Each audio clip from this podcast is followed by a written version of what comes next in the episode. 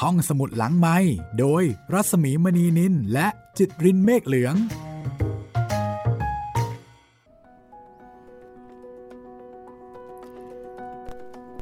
สวัสดีค่ะ ตอนรับคุณผู้ฟังเข้าสู่ห้องสมุดหลังไม้นะคะ กับ EP 15 ค่ะคุณจิตริน สวัสดีครับพี่หมีครับ นาน ๆ ทีก็มาเจอเจอกันที่สตูดิโอไทย PBS ค่ะ ครับผม แล้วก็เจอเจอกับพวกเราได้นะครับ ทุกวันจันทร์วันพุธแล้วก็วันศุกร์นะครับ ทางเว็บไซต์แล้วก็แอปพลิเคชันของไทย PBS Podcast ครับ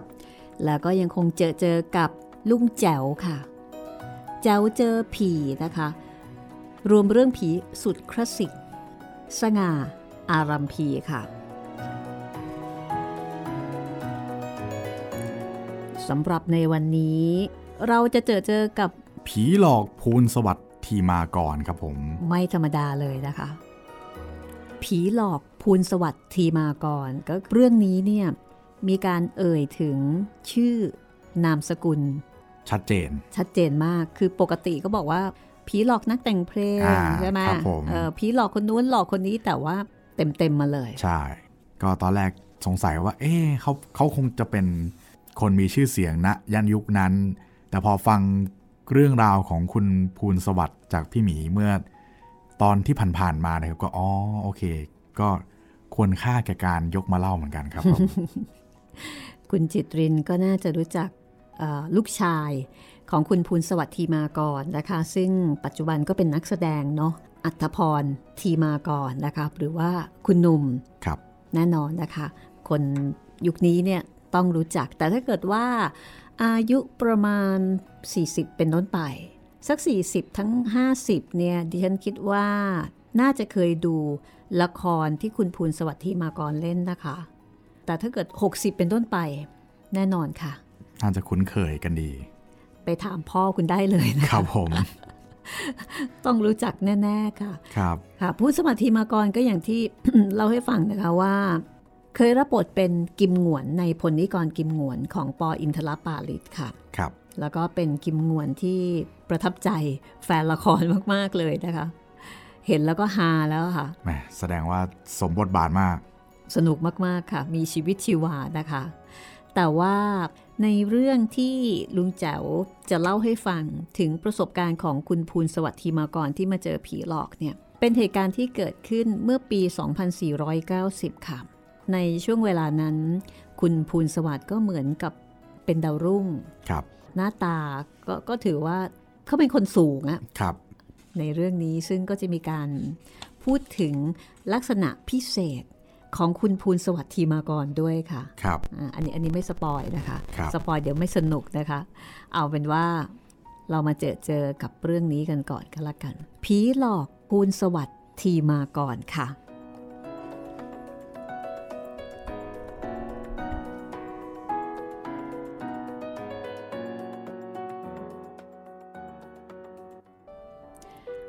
ในปีพศ 2490 คณะละครศิวารมณ์ย้ายวิกแสดงจากศาลาเฉลิมกรุง ไปแสดงที่วิกหอประชุมศิลปากรเก่า ลุงแจ๋วอ่าอธิบายเอาไว้ในวงเล็บว่า ตอนนั้น ไฟไหม้ไปแล้วเมื่อปี 2503 และจากนั้นก็ไปตั้งหลัก ได้ที่วิกศาลาเฉลิมนคร คณะกรรมการบริหาร อันมีสอที่คำพร อาจารย์ทรงสะอางที่คำพร มารุตเนรมิตร ประสิทธิ์ ยุวพุกกะ ตกลงจะรับนักแสดงชาย 6 คน ทีนี้พอประกาศปุ๊บนะคะ คนก็มาสมัครกันเป็นร้อยๆค่ะ คณะกรรมการก็ค่อยๆ คัดออก แล้วก็เหลือภูลสวัสดีมาก่อน วิชัย เชยประทุม บรรจงเลาหะจินดา เมืองเริงปัทมิน ก็อาจจะเป็นชื่อของนักแสดงในยุคนั้นนะคะอย่างที่คุณจิตรินบอกว่าดาวรุ่งเนาะนี่แหละค่ะ ดาวรุ่งในยุคนั้นนะคะและอีกสองคนลุงแจ๋วบอกว่าจำชื่อไม่ได้ แต่จำหน้าได้ เพราะ พบบ่อยๆ ที่ธนาคารกรุงไทยคนหนึ่ง เป็นนายจ้างรับเหมาอีกคนหนึ่ง พูนสวัสด์เป็นเด็กที่มารุตเนรมิตรักมากนะคะ คือเป็นเด็กที่ผู้ใหญ่รัก รักเพราะว่าสอนอะไรก็แสดงตามได้ไม่เคอะเขิน ร้องเพลงเสียงก็ดี จังหวะจากโคนก็ถูกต้องพูนสวัสด์ เริ่มมีความรักกับนาฏศิลป์สาวสวยของสิวารม ความรักของเขาไม่มีอะไรขัดขวาง เพราะว่าเหมาะสมกันราวกับกิ่งทองใบเงิน บ้านแฟนของภูนสวัสด์อยู่ทางประตูน้ำภาษีเจริญ ภูนสวัสด์ก็นั่งเรือรับจ้างไปรับไปส่งได้ทุกเช้าทุกเย็น แต่อย่างไรก็ตามค่ะ ภูนสวัสด์ไม่เป็นที่พอใจ ของช่างเครื่องแต่งตัว ที่อยู่ในอำนวยการของคุณเกษมพินิษดุลยอัดเป็นอย่างยิ่ง ลุงแจ๋วบอกว่า ภูนสวัสด์เนี่ย รูปร่างก็เหมาะเจาะดีอยู่หรอก แต่เรื่องรองเท้าเป็นที่ยุ่งยากมาก นั่นเพราะว่า ภูนสวัสด์มีนิ้วเท้าถึง 11 นิ้วค่ะ เท้าข้างหนึ่งก็5นิ้วธรรมดา อีกข้างหนึ่งมีนิ้วก้อยเกิน1นิ้ว กระดิกได้ด้วยนะคะ และไอ้เจ้านิ้วพิเศษนี่ทำให้ความรักของภูนสวัสด์อับปาง ภูนสวัสด์ชอบไขว่ห้างนอน ก่อนจะหลับก็กระดิกนิ้วเท้าเล่น แฟนเห็นเขาก็ตกใจกลัว คิดว่าผีหลอก คือผีนิ้วก้อย บางคนบอกว่า ให้เขาไปตัดทิ้งเสีย แต่เขาไม่ยอม เพราะถือว่ามีมาตั้งแต่เกิด ผู้หญิงมาทีหลัง จะตัดออก มันไม่เสียเชิงชัยหรือ คือภูลสวัสดิ์คิดแบบนี้ ก็คือไม่ยอมตัด และด้วยเหตุนี้เอง เขาจึงแต่งงานสามครั้งและอับปางครบสามครั้งเหมือนกัน จนกระทั่งเสด็จพระองค์ชายใหญ่และคุณปริม ยื่นคำขาดว่า หากจะมีเมียอีก ก็เชิญไปหาคนอื่น มาเป็นเจ้าภาพเถิด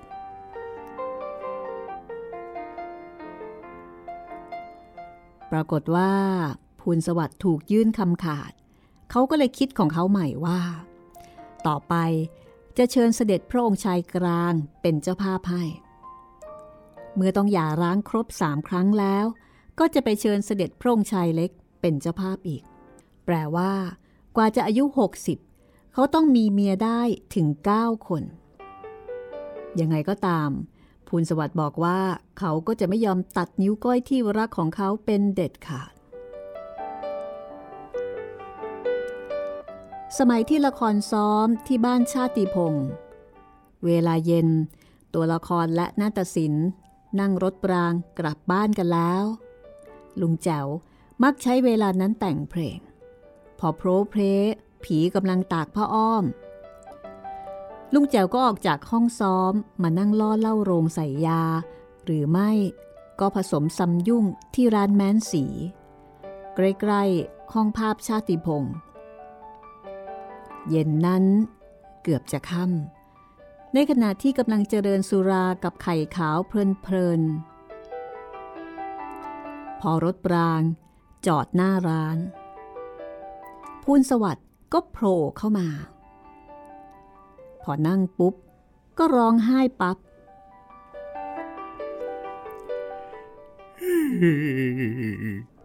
พี่แจ๋วพี่แจ๋วอ้วนเขาโกรธปูนแล้วล่ะเออเขาตัดขาดที่ตีนท่าปากของตลาด ก็ไม่ยอมให้ปูนไปส่งบ้าน โอ้ย ผิดหลักดีเจ็บปวดนัก เอ้ย อย่าร้องไห้ เช็ดน้ำตาเสีย โตแล้วร้องไห้หน่าเกลียดออก เออ ผมไม่ได้อยากร้องหรอก แต่น้ำตามันไหลออกมาเรื่อยๆทำไงใจมันหยุดได้ละพี่แจ๋ว ลุงแจวได้โอกาสเช่นนั้น ก็เลยเรียกเหล้าโรงผสมซัมยุงมาหนึ่งขวด แล้วก็จัดแจงรินให้ดื่ม บอกว่านี่แหละ คือเพื่อนแท้ของเรา ลุงแจ๋วเคยถูกผู้หญิงที่เคยรักกันมาหลายปี บอกลาไปแต่งงาน บอกว่านี่แหละ คือเพื่อนแท้ของเรา ลุงแจ๋วก็เล่าให้ฟังบอกว่า ก่อนหน้านั้น เคยถูกผู้หญิงที่เคยรักกันมาหลายปี บอกลาไปแต่งงาน ผู้หญิงพูดเพราะเสียด้วย โดยบอกว่า ชัดหน้า ฉันจะเป็นของเธอคนเดียวนะ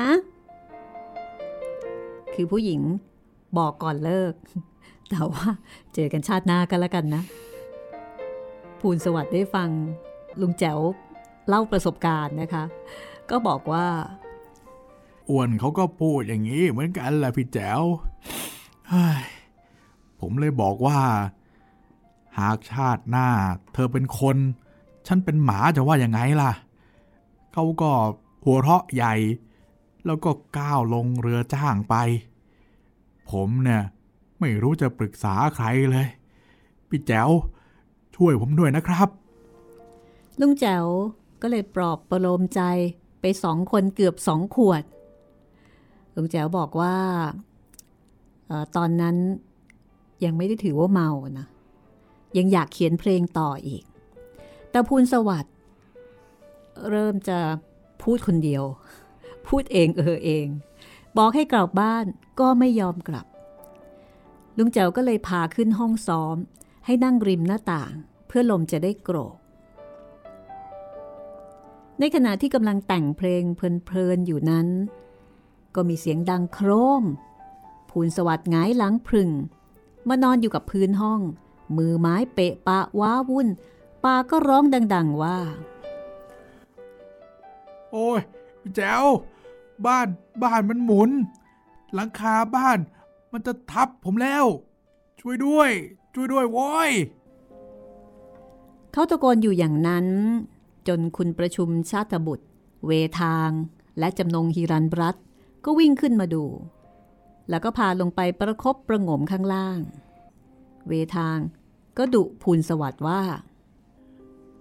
รู้ว่าเขากินไม่เป็น ยังจะให้เขากินทำไมเรา เสียเล้าเดี๋ยวมันก็อ้วก ก็มันอกหักนี่ครับ ผู้หญิงบอกให้ไปเป็นผัวเมียกันชาติหน้า ชาตินี้ขอเป็นเมียคนอื่นก่อน เหตุการณ์เหมือนเมื่อสมัยผมอยู่ทุ่งมหาเมฆเลย ผมทุกข์ พี่อินยังให้ผมกินเหล้าเลย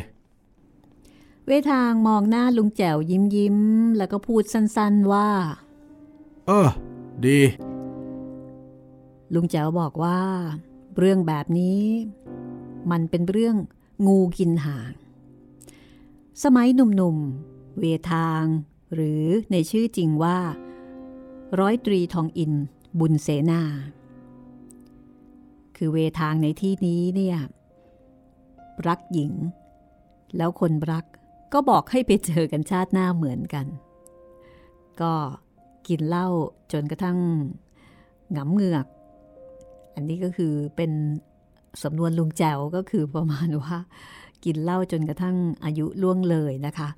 จากนั้นก็ลาออกจากราชการมาเป็นนักประพันธ์ ในขณะที่ลุงแจ๋วเป็นนักดนตรี ดอยทออ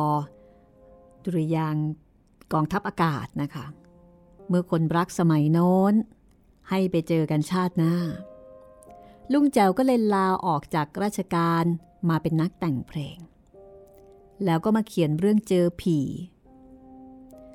พูนสวัสด์ยังไม่ทันรับราชการ เจอคำพูดของคนรักเข้าไป ก็กลายเป็นนักถ่ายภาพยนตร์มือเอก แล้วก็เป็นตลกเอกไปได้อย่างไม่น่าเชื่อ วันเวลาก็ล่วงไปค่ำหนึ่ง ลุงแจ๋ว แวะร้านไก่อบฟาง เพื่อที่จะละเลียดเหล้าสักหนึ่งกัก นั่งเพลินๆพูนสวัสด์ก็เข้ามาไหว้ ผมอ่านแจ๋วเจอผีทุกเรื่องเชียวครับ ทีนี้อยากจะทราบว่าคูณจะขอบ้างได้ไหมครับ เพราะว่า ที่ตึกรัฐพักดี ผมก็เจอเหมือนกัน แล้วก็ไปเจอในตรอกสารพัดช่างอีกคนหนึ่ง ก่อนเจอผีก็ต้องซัดเหล้ากันก่อนตามประเพณีลุงแจวพูดเล่นเอาภูลสวัสดิ์หัวเราะแหะแหะพรางจัดแจงผสมเหล้าดื่ม ถ้าผมไม่ได้พี่แจ๋วสอนให้กินเหล้าคราวนั้น ชีวิตก็คงไม่มาเป็นเช่นนี้หรอกครับ ผมพูดกับใครๆเสมอว่า พี่แจ๋วเนี่ยแหละ ครูสุราของผมละ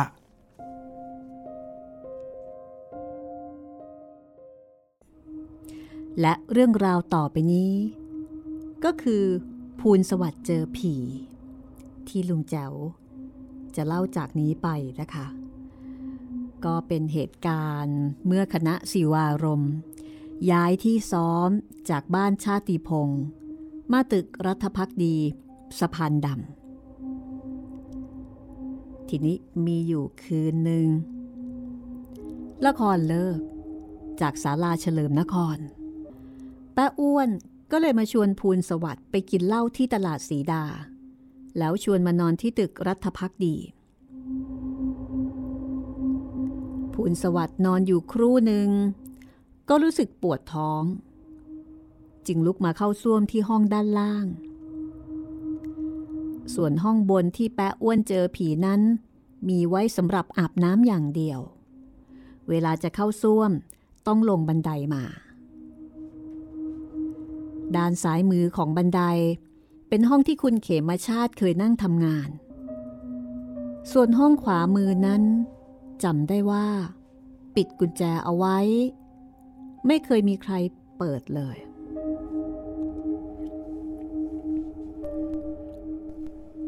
ทีนี้เมื่อผมนั่งถ่ายความทุกข์ทรมานอยู่นั้น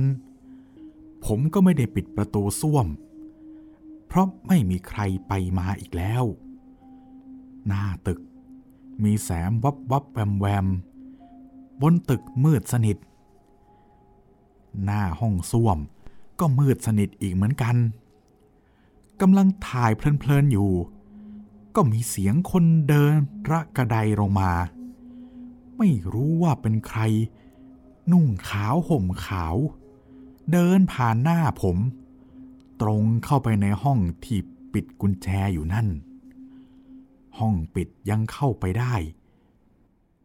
ผมตกใจหมดทุกทันที กระโดดขึ้นกระไดไปปลุกพี่แปะ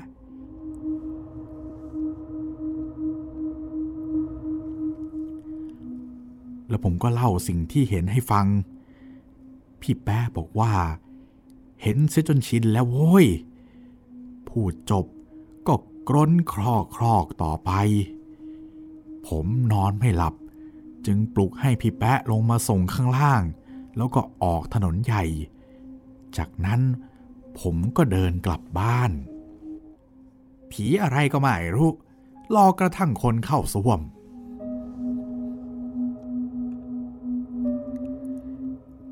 รื่องที่สอง ตอนนั้นภูลสวัสด์ย้ายไปอยู่คณะอัศวินการละครใหม่ๆ อัศวินเริ่มต้นแสดงที่ละครศรีอยุธยา แล้วมาปักหลักที่เฉลิมไทยเดือนละเรื่อง เรื่องละสองอาทิตย์ คืนหนึ่ง เลิกละครแล้วภูลสวัสด์บอกว่า ไม่รู้ว่าจะไปเที่ยวไหน แฟนก็ไม่มีกับเขาด้วย เรื่องผีนิ้วก้อยนั่นแหละ ก็คือผีนิ้วก้อยนี่แหละที่เป็นสาเหตุทำให้แฟนต้องเลิกไป ตอนนั้นก็เลยกลายเป็นว่า โสดไม่มีแฟน ภูลสวัสด์ก็เลยเดินเลียบกำแพงเมือง ไปหาอะไรกินที่ตลาดทุเรียนบางลำพู อิ่มแล้ว ก็เดินกลับบ้านในตรอกสารพัดช่าง ในช่วงนั้น เวลานั้น ถนนใหญ่ เงียบ เชียบ ไฟฟ้าตั้งสองถึงสามเสา จึงจะมีสักดวง รถปลาก็ไม่ค่อยจะมีวิ่ง ถนนใหญ่ยังวังเวงเลย ทีนี้พอเลี้ยวเข้าตรอก ก็ยิ่งวังเวงใหญ่ มืดตึ๊ดตือเลยทีเดียว ผู้สวัสด์บอกว่า แต่บ้านอยู่สุดตรอก จะไม่เดินเข้าไป ก็ไม่ได้ ไม่กล้าก็จำต้องกล้า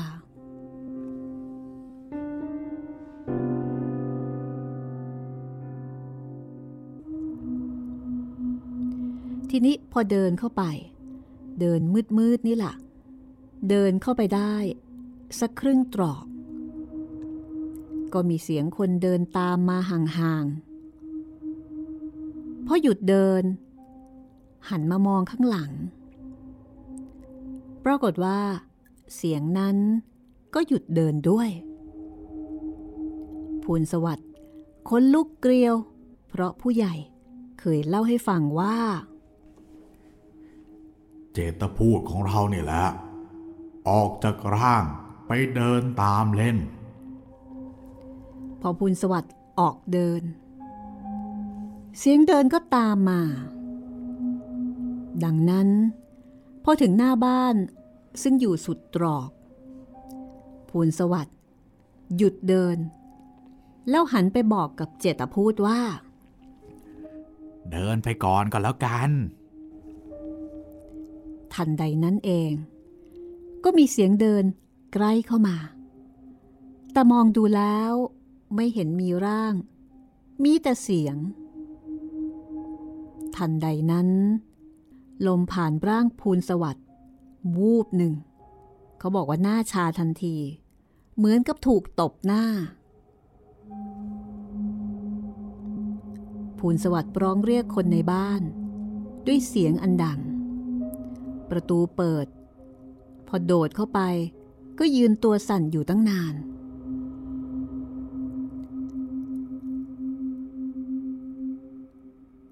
ลุงแจวก็เลยบอกว่า ภูลสวัสด์ไม่ควรประมาทเจตพูดของตนเองเลย จะเดินล้อร่างเล่นบ้าง ก็ช่างเขาเถอะ นี่พอถึงบ้านให้เดินเลยซะนี่ เจตพูดจะเลยไปไหนได้ เมื่อถึงร่างก็ต้องเข้าร่าง แต่ว่าเจตพูดก็คงจะหมั่นไส้ จึงซัดใบหน้าเข้าให้ภูลสวัสด์ก็เลยเล่าให้ฟังยิ้มยิ้ม เรื่องจริงนะครับ ผีหลอกพูนจริง ๆ นะ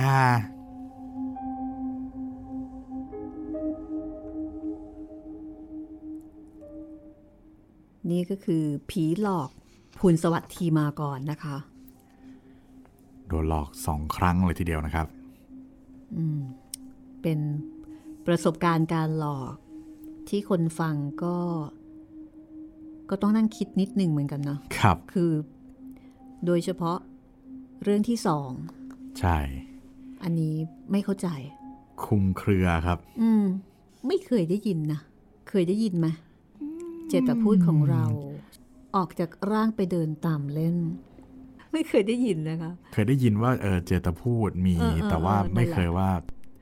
ออกมาเดินเล่นตามเราเออเนาะครับ ก็น่าสนใจนะคะ ครับ แต่น่าสนใจ เฉพาะเวลาฟังเท่านั้นนะคะ อย่าได้มีประสบการณ์ เหมือนกับคุณภูลสวัสดิ์เลยนะคะ เดี๋ยวจะงงไปกันใหญ่ ใช่ครับ งงไปด้วยแล้วก็กลัวไปด้วย แต่ที่น่าสนใจก็คือว่าหนุ่มๆในเรื่องนี้นะคะ หนุ่มๆเมื่อประมาณสัก 70 ปีที่แล้วอ่าค้นพบตัวเอง จากการที่ถูกผู้หญิงนะหักอก ครับผม รวมทั้งลุงแจ๋วด้วย ใช่ เปลี่ยนชีวิตเลยนะเนี่ยจุดเปลี่ยนเลยครับ เอาละเรื่องต่อไปนะคะ กลับไปที่โคกระเทียมค่ะ มาอีกแล้วครับที่นี่ ผีชุมจริง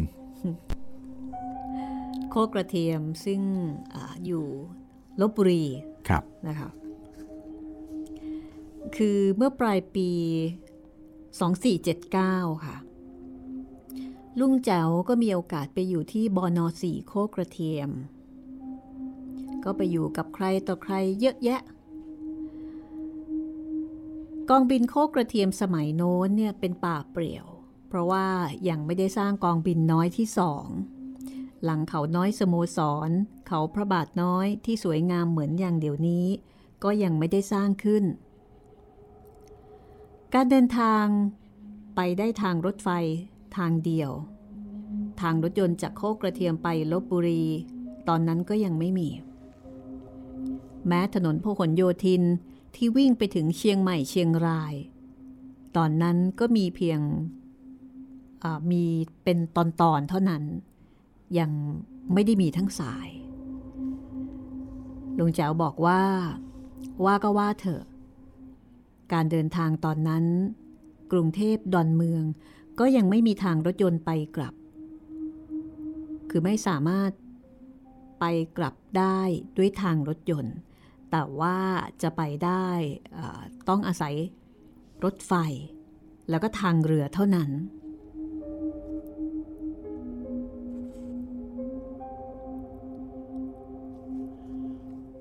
ผมชอบเที่ยว ชอบทัศนาจรมาตั้งแต่ยังเล็ก เมื่อไปถึงโคกระเทียม ก็สนุกใหญ่ เที่ยวระหว่างกองบินเขาพระงาม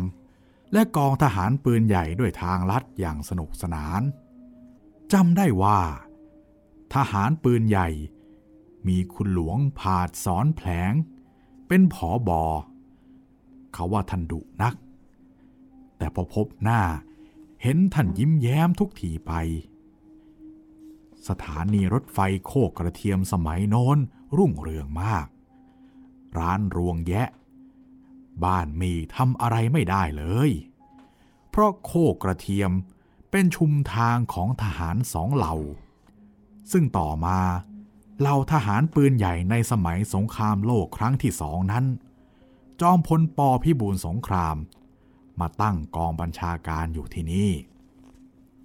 เมื่อหลับตารำลึกความหลังก็เห็นว่า ประดาตึกใหญ่น้อยทั้งหลาย ปัจจุบันนี้ของทออและทอบอนั้น เมื่อปีพศ 2478 ถึง 2479 หามีไม่ มีแต่ป่าทั้งนั้น บนเขาน้อยก็มีแต่ไม้ไผ่รวก วันหนึ่ง ผมเดินลัดป่าไปเที่ยวหลังเขาพระงาม เย็นลงก็ลัดเลาะมาทางหน้าเขาสามยอด เจอหมู่บ้านเล็กๆ ไม่ไกลสนามบินนัก ที่นี่มีการต้มเหล้าเถื่อนขายด้วย ประดาทหารที่อัดน้อย ไม่สามารถจะซื้อวอจอหรือบอดอขวดละบาทกินได้ทุกเมื่อเชื่อวัน ก็หันมาหาเหล้าเถื่อนที่หมู่บ้านนี่แหละ ดื่มแก้ขวย เมื่อทหารไปซื้อมากๆเข้า ก็จะมีการล้มวัว เอาเครื่องในวัวต้มตะไคร้ขายเป็นกับแกล้ม เนื้อวัวทำเนื้อเค็มไปขายแม่บ้านในกองบินอีก หนังวัวก็ตากแห้ง เอาไปขายที่สถานีโคกระเทียมโน้น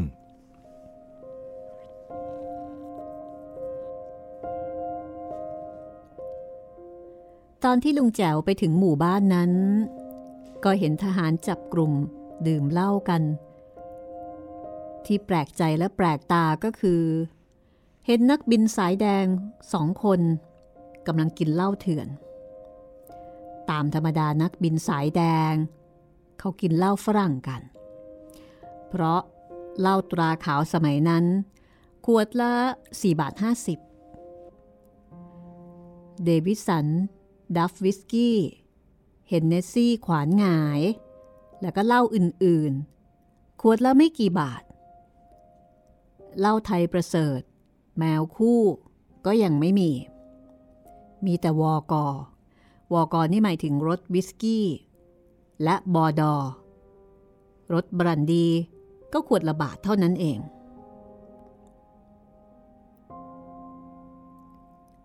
เมื่อสายแดงเงินหนา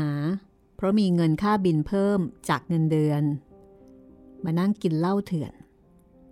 ลุงแจ๋วเห็นแล้วก็ต้องแปลกใจ สายแดงสองคนนั้น ลุงแจ๋วบอกว่าจำชื่อไม่ได้จำได้ว่า เขาเป็นนักบิน รุ่นเดียวกับมาลาวีละพันธ์และสเกิน อินปุระ นักบินสายแดงมือดีของบอนอสี่โคกระเทียม สองสายแดง เมื่อเห็นลุงแจ๋วก็เรียกให้เข้าร่วมวง บอกว่ายังเล็กนัก อย่ากินเหล้าเลย กินเครื่องในวัวอย่างเดียวดีกว่า ลุงแจ๋วก็เลยกินอย่างไม่ยัง้งขึ้นชื่อว่ากินแล้ว อย่าเกรงใจ ลุงแจ๋วบอกว่าเครื่องในวัวต้มตะไคร้จิ้มน้ำส้มพริกป่า อร่อยมาก อร่อยเป็นบ้าไปเลยทีเดียว คือตอนนั้นลุงแจ๋วเป็นทหารเด็กที่เคยเล่า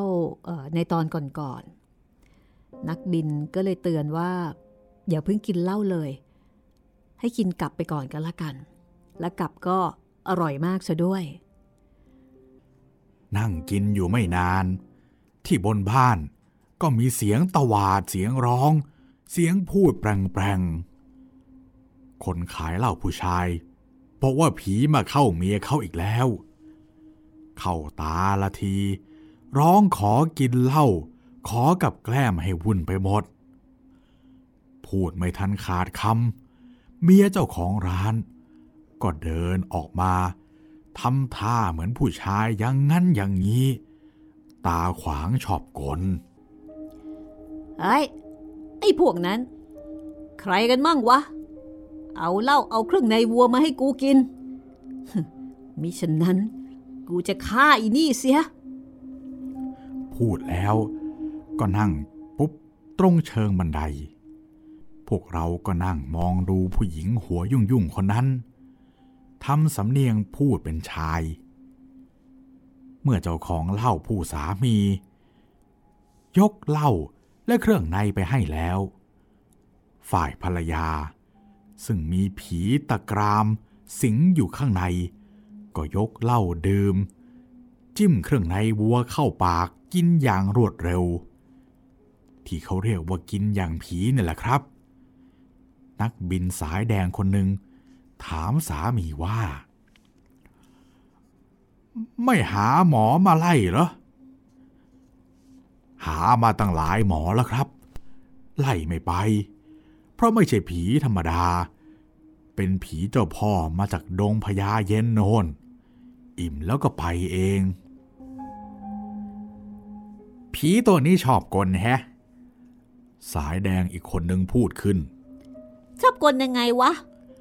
ผีในร่างเมียเจ้าของร้านถามเครียด ก็ชอบกลที่มาขอเหล้าเขากินนะสิ กูไม่มีเงินซื้อเหมือนพวกเองนี่ว่า ก็มาขอกินอย่างนี้แหละ ใครจะทำไมฮะ กินมากๆอย่างนี้ อีกหน่อยก็เจ๊งอะสิ แล้วมันเรื่องอะไรของแกวะฮะ ฉันไม่ชอบการเอาเปรียบ แกไม่ชอบ ก็ไปซะให้พ้น จะได้ไม่เห็น มันเป็นเรื่องของคนบ้านนี้ ทหารอย่ายุ่ง เจ้าที่ว่าเขานั่น เอางี้ละกัน เจ้าเก่งจริง มาเข้าร่างข้าหน่อยเถอะนะแกเป็นทหาร ฉันเข้าไม่ได้ แกเป็นชาวบ้านธรรมดาหน่อยสิ ฉันไม่เข้าไปบิดไส้ ก็อย่านับถือกันเลย ถ้างั้น ฉันถอดเครื่องแบบออก นุ่งผ้าเขาม้าผืนเดียว เจ้าเข้าได้ไหมล่ะ ไม่ได้ ถึงแกไม่นุ่งผ้าอะไรเลย แกก็ยังเป็นทหารอยู่ดีนี่เอางี้ดีกว่า ถ้าแกเก่งจริง ไล่ฉันให้ออกจากร่างนี้สิ สายแดงสองคน กับทหารธรรมดาอีกสี่คน ปรึกษากันใหญ่ว่า จะทำยังไงกันดี หาวิธีไล่ยังไงกันดี ทหารคนหนึ่งห้อยพระเครื่อง พวงโต บอกว่าจะอาราธนาคุณพระไล่ดูก่อนว่าแล้ว เขาก็เอาสร้อยออกจากคอ พนมมือว่าคาถาบูชาคุณพระ แล้วเอาพระพวงนั้น ไปคล้องคอเมียเจ้าของร้าน ตอนแรกเจ้าที่สิงทำกิริยาขัดขืน แต่ทหารหลายคนช่วยกันจับมือไว้ เลยดิ้นไม่หลุดสร้อยพวงพระก็คล้องคอได้อย่างเรียบร้อย แต่เจ้าก็ไม่ออกจากร่าง กลับรินเหล้าดื่ม กินกับแกล้มเครื่องในหน้าเฉยตาเฉยปาก็เยาะเย้ยต่างๆ นานา คนก็ยิ่งมามุงดูมากขึ้นทุกทีต่างพูดเป็นเสียงเดียวกันว่า เฮ้ย ปล่อยเจ้าเถอะ กินอิ่มเดี๋ยวก็ไปเอง สายแดงคนหนึ่ง เดินหมุนไปหมุนมาสักครู่ ก็บอกพักพวกและเจ้าที่ว่า รอเดี๋ยวนะ กินกันไปก่อน เดี๋ยวจะกลับมา พอพูดขาดคำก็วิ่งไปทางบอนอสี่ฝ่ายเจ้าและทหารชาวบ้าน ก็กินเหล้ากินกับแกล้ม รอสายแดงนั้นอยู่ ส่วนลุงแจ๋วก็ซัดกับแกล้มอย่างเดียวก็ชักเกรงใจ ก็เลยจิบเหล้าเข้าไปด้วยหลายอึกแม่ มันสู้ซาดีจริง ๆ รออยู่ไม่ถึง 20 นาที สายแดงคนนั้น ก็วิ่งกลับมา มือถือไดนาโมช่วยสตาร์ทมาด้วย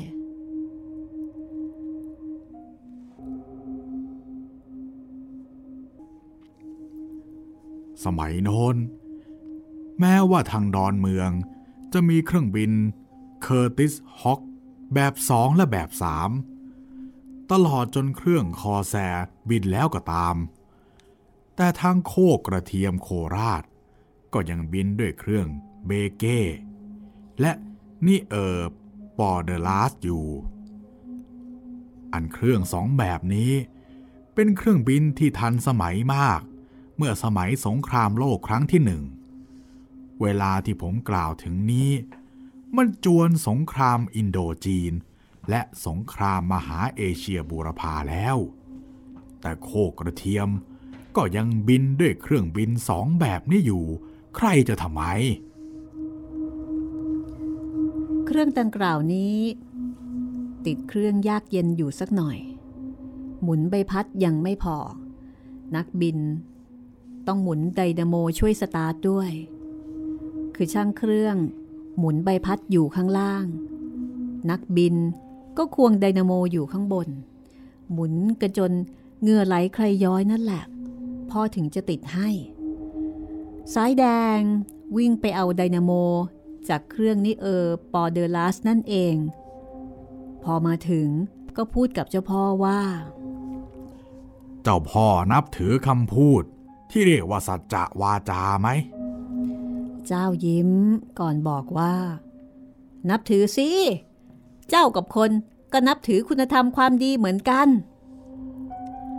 สายแดงก็เลยให้สัญญาว่า เมื่อผมเอาเครื่องวิเศษนี้ ไล่เจ้าออกจากร่างแล้วจะสัญญาได้ไหม ว่าจะไม่มารบกวน หรือว่ารังแกชาวบ้านริมสนามบินนี้อีก เจ้าก็ให้สัญญา แล้วก็กล่าวต่อว่า ในเมืองไทยยังมีมนุษย์อีกแยะ ไล่ออกจากเมืองนี้ก็จะไปเมืองโน้น ไล่ออกจากร่างแล้ว ไปแน่ๆ เจ้าก็อายเป็นเหมือนกันนี่ว่า แพ้แล้วจะไม่ให้เห็นหน้าทำไม เมื่อตกลงกันดังนั้นแล้ว สายแดงก็ไม่ฟังอีราค่าอีรม บอกเพื่อนสายแดงอีกคน เอาไฟไปมัดปลายเท้าหญิงนั้นไว้ จากนั้นเขาก็หมุนไดนาโม หมุนเอาหมุนเอา แบบที่หมุนบนเครื่องบิน เวลาช่างเครื่องหมุนใบพัดนั่นละ่ะ เดี๋ยวเดียวเท่านั้นก็ได้เรื่อง เจ้าร้องขึ้นสุดเสียงว่าเฮ้ยเฮ้ยเฮ้ยใครเอาไม้มาแยงตูดกู เฮ้ย อย่าแยงโว้ย แยงแรงๆ กูเสียว เฮ้ยเฮ้ยเฮ้ย หยุดโว้ย ไม่ไหวแล้วโว้ย ทนไม่ไหวแล้ว กูไปละ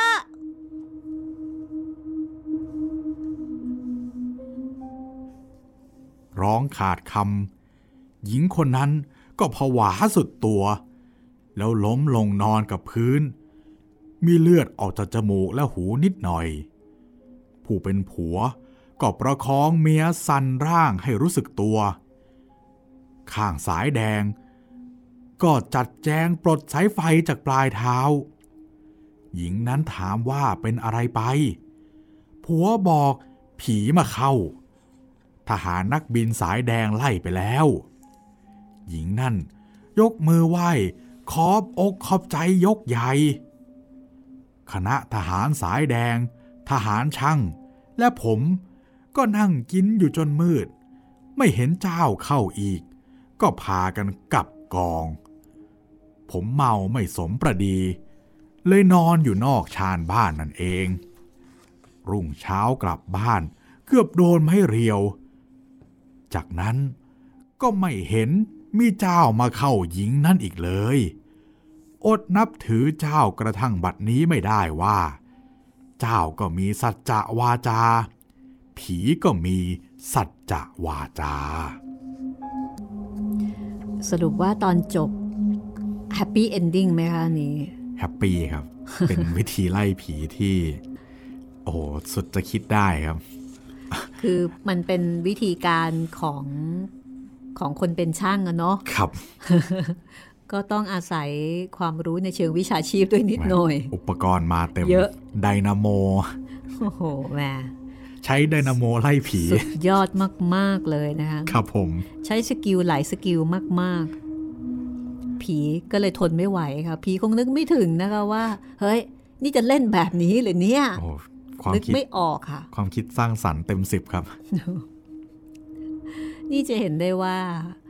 เอ่อเรื่องของลุงแจ๋วเนี่ยที่ที่มีคนเจอผี แล้วก็พยายามที่จะไล่ผีออกจำได้ไหมจำได้ครับ อันนั้นใช้สาเก ใช่ เพราะจำได้ว่าผีเนี่ย กลัวสาเกครับเคยเป็นโรคผู้หญิงมาก่อน ก็เลยกลัวสาเกมาก อันนี้เจอไดนาโมเข้าไป คือต้องรู้จุดอ่อนของผีครับ อันนี้เนื่องจากว่าเขาเป็นเจ้าที่ใช่ปะใช่ เป็นผีไม่ใช่ผีธรรมดาธรรมดา แต่ว่าเอ่อเป็นผีในระดับระดับหัวหน้าครับ เพราะฉะนั้นต้องถือสัจจะวาจานะ ใช่ต้องอ่าสัญญากันก่อนนะใช่ถ้าถ้าไล่คราวนี้นี่ ต้องไม่กลับมา ต้องให้สมศักดิ์ศรีอ่าใช่ ของการเป็นผีเจ้าที่ครับ นี่ถ้าเกิดว่าสมัยนี้อ่ามีผีชุมเหมือนสมัยก่อนนะคะ ก็ไม่แน่เหมือนกันนะคะว่า ถ้าเจอผีหลอกก็อาจจะต้องเจรจาค่ะครับ อย่าให้หลอกฝ่ายเดียว ด้วยความสมานฉันท์นะคะว่าดิวกันให้ดี อ่าดิวได้ ได้แต่ต้องไล่ให้ไปนะอ่า ไม่ธรรมดาจริง ๆ นะคะ เอาละค่ะสำหรับ EP ต่อไปนะคะโอ้ยาผีค่ะ ยาผีบอกจากตาพลอยครับ โอ้ ก็น่าสนใจเหมือนกันนะเนี่ยใช่ยาผีบอก ปกติมันจะมาคู่กันหรือเปล่าครับพี่ ยาผีบอกกับมันต้องมีผีโรค ใช่ มันต้องมีมันอะไรต้มีสักโรคอย่างเอออาการแปลกอืมๆ แล้วผีก็จะมาบอกว่าเอออย่างนี้นะ อย่างนั้นนะ ฟังดูก็เหมือนว่ามันน่าจะดีนะ ใช่ครับ เขาอุตส่าห์มาบอกใช่ไหมใช่ แม้ว่าเขาจะเป็นผีก็ตาม ฉันมาบอกยาผีบอกนะเนี่ยยาผีบอกจากตาพลอย อันนี้ก็ระบุชื่อเหมือนกันนะคะ แต่ว่าไม่ได้ระบุนามสกุลค่ะ ใช่ตาพลอยพลอยไหนก็ไม่รู้ละครับผม รอฟังตอนหน้าก็แล้วกันนะคะ จากแจ๋วเจอผีค่ะ ฝากถึง YouTube สักนิดหนึ่งดีไหมคะ ครับผม ก็สำหรับแฟนๆ YouTube นะครับสำหรับตอนไหนที่เรียกร้องกันมาแล้วยังไม่ได้ลงครับก็อดใจรอ สักสักโอ้อาจจะครู่ใหญ่ ๆ ก็ได้ครับพอดีว่าเตรียมเตรียมเรื่องหลาย ๆ เรื่องที่แต่ละคนแต่ละท่านเรียกร้องกันมาไว้แล้วแหละครับ แต่ว่าอยู่ในคิวที่จะอัพลง YouTube ก็ได้ประมาณวันละหนึ่งตอนนะครับ ส่วนตอนที่อยากให้เป็นรวมตอนยาวรวมฟังยาวๆ นี่ก็จะทยอยลงให้ทุกวันหยุดนักขัตฤกษ์นะครับ ทุกวันหยุดยาววันหยุดนักขัตฤกษ์เทศกาลต่างๆ ก็จะเป็นเรื่องที่เคยออกอากาศไปแล้วสลับสลับๆกันไปนะครับ ทาง YouTube ก็จะเป็นประมาณนี้ครับผม คือไม่ใช่ผีนะคะ แต่ก็มีสัจจวาจานะ ครับผม แต่ว่าต้องรอกันหน่อยนะ ใช่ วันนี้เราสองคนลาไปก่อนนะคะ แล้วเจอเจอกันกับ EP ต่อไปค่ะแจ้วเจอผีค่ะ สวัสดีค่ะ สวัสดีครับ